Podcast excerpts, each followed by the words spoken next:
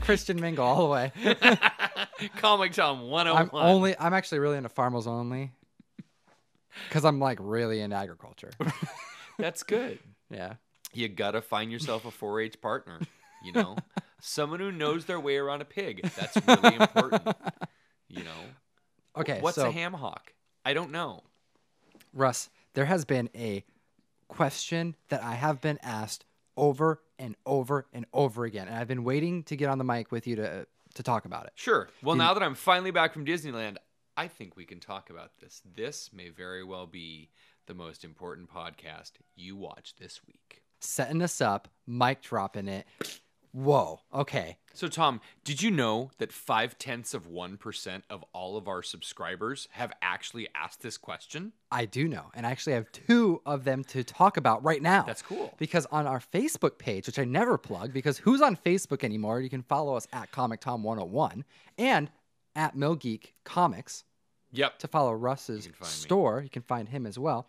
We had a follower there. His name is George N. He asked, "When will we see a variant fatigue episode?" George, we're gonna do it right now. Right the hell now. And you know what? The reason why we're gonna do it right now is because yesterday there was another post. I don't even know if it was yesterday. It was in the last couple days. Within Yeah. the last couple of days, Sure. Barnacle Boy said, "Am I the only one who hates variants?"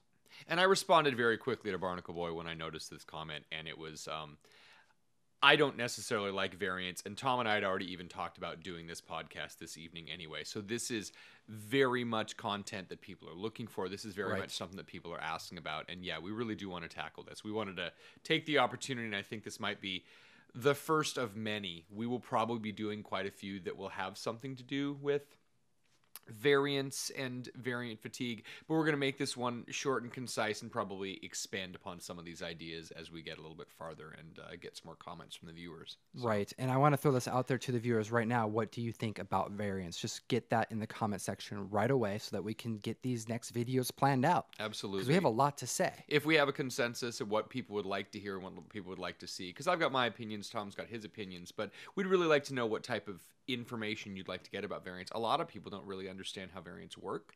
A lot of people just kind of assume that any variant can just be bought by any shop, and Oh, and they're all worth money. it that's another thing that's you know a, a misconception about all of this. I mean, you mind if I just jump right in? Well, first, as- I want to um, I want to ask the audience to make sure to like and sub to the video. that's important. And we are closely, we went up a ton of subs this week.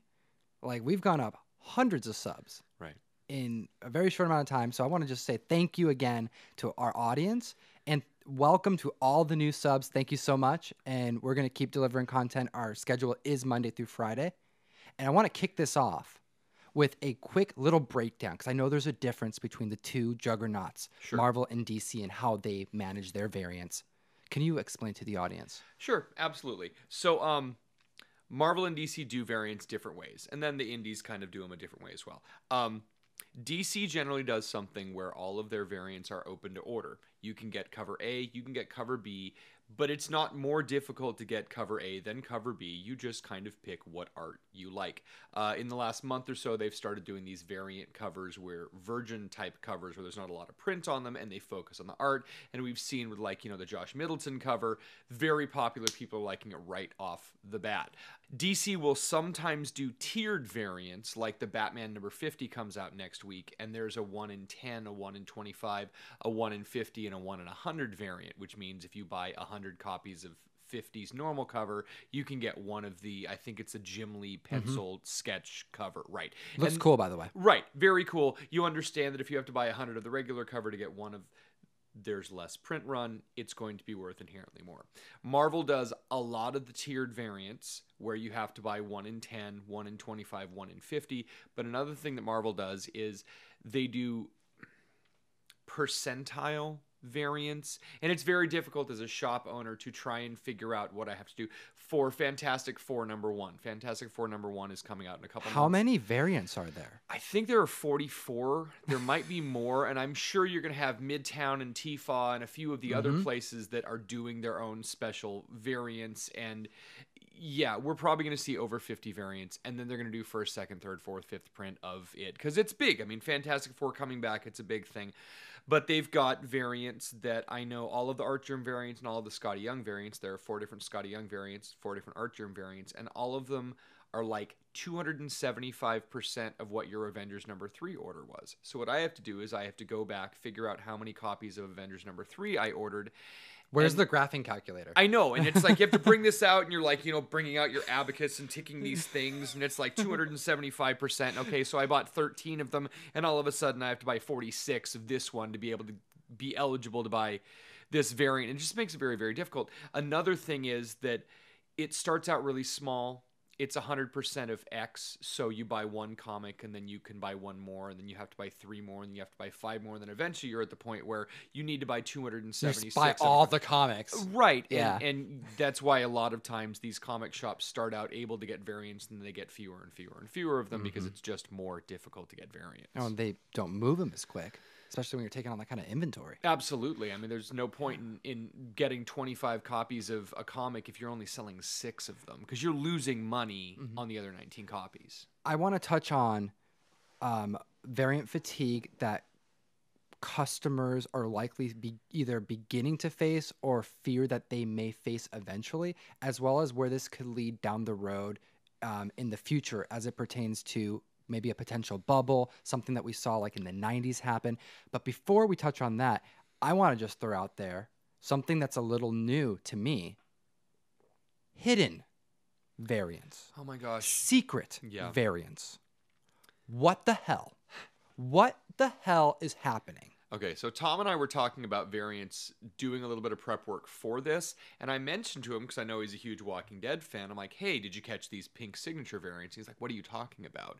And there have been a couple Walking Dead and a couple Oblivion song. Looks like Kirkman likes to do these. Mm-hmm. A couple variants where they didn't tell anyone they were making a variant, but was it issue 171, 173? Yeah, it was the princess issue. uh, Okay, first so appearance pri- of princess. Prince, first appearance of Princess. They had a regular cover with her on the front, and Three dollar comic. and then they had another cover that was like a green cover with walkers around Rick, Three dollar three dollar comic. comic, and then there was a one that was signed in the front in pink, and it wasn't even actually signed; it was just a Yes, photocopied. right. It's a variant cover, but there were like three or four extra pages of the story in the book anyway, and it's like a sixty-five dollar comic, and no one knew that it was coming out until after Image had released it, and it hit the shelves, and all of a sudden people were looking through the comics and realized that they were different, and there was something wrong with them, and it was worth way more. No one ordered it, no one knew it, it just kind of randomly Shop owners probably just put it on the shelves and said, "Yeah, three dollar comics. Go." Mm-hmm. None grab of us knew if we had accidentally gotten one because I don't think any of us were paying attention to the color of the signature on the comic. So we have Marvel who's going balls. They're throwing everything they can at the wall to sell their variants. Mm-hmm. Just everything. Let's do, you know, A through Z, one through 25 variants, you know, what everything Yeah. you can do. Um, every Marvel character. Let's just Skottie Young. We need four copies from you. We need, you know, just where's JRR? Let's just let's get this going. Absolutely, Um, yeah. Then you have DC, who seems to be a little bit more reserved, but they're in the variant game. You have to DC be in is the very game. much in the variant game, and they know when it needs to hit.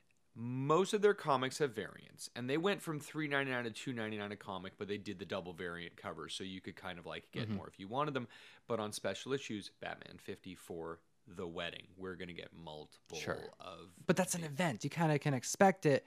Whereas, like, hey, it's metal the first we had issue. Mm-hmm. variant covers i mean you know metal we had four or five different variant covers and there was a capullo variant and there was a jim lee variant and there was a you know uh, i don't know jock variant and a jr variant and whoever's working on it but i mean they just have different Right. variants for all of them but again it was still relatively subdued we're talking five maybe six variants for some of them it's not pulling a 50 different covers like marvel Mm-hmm. does And then you have like Image, who's now getting into the hidden variant game. Let's just surprise the audience. It's actually kind of fun. I like. I kind of like that. Right. Kind of add some spice to this whole mix. mm-hmm. Now, as far as the consumer goes, I think the variant fatigue. The concern is that this may, I guess, turn people off to buying comic books. As a shop owner, have you seen that? Uh, yes, yes, I have, and I don't necessarily think it's going to turn them off from buying comic books altogether. But um, inherently we all have this hunter gatherer thing in our brain. We like making sets. We like completing things. Sure. And people who are OCD are a little bit more than that, but most of us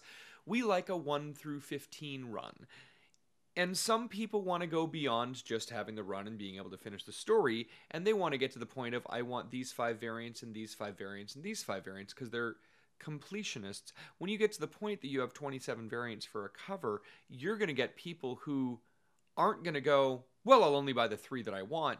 They're going to go, I don't want any of these. Yeah. And I am already noticing people who they don't like the fact that Marvel has their own catalog and Marvel has to be a unique snowflake and DC just started with their own catalog. I've got people now that are only picking up the main previews and not the Marvel and DC because they don't want to have to look through extra catalogs. They want to look through one and have it that way.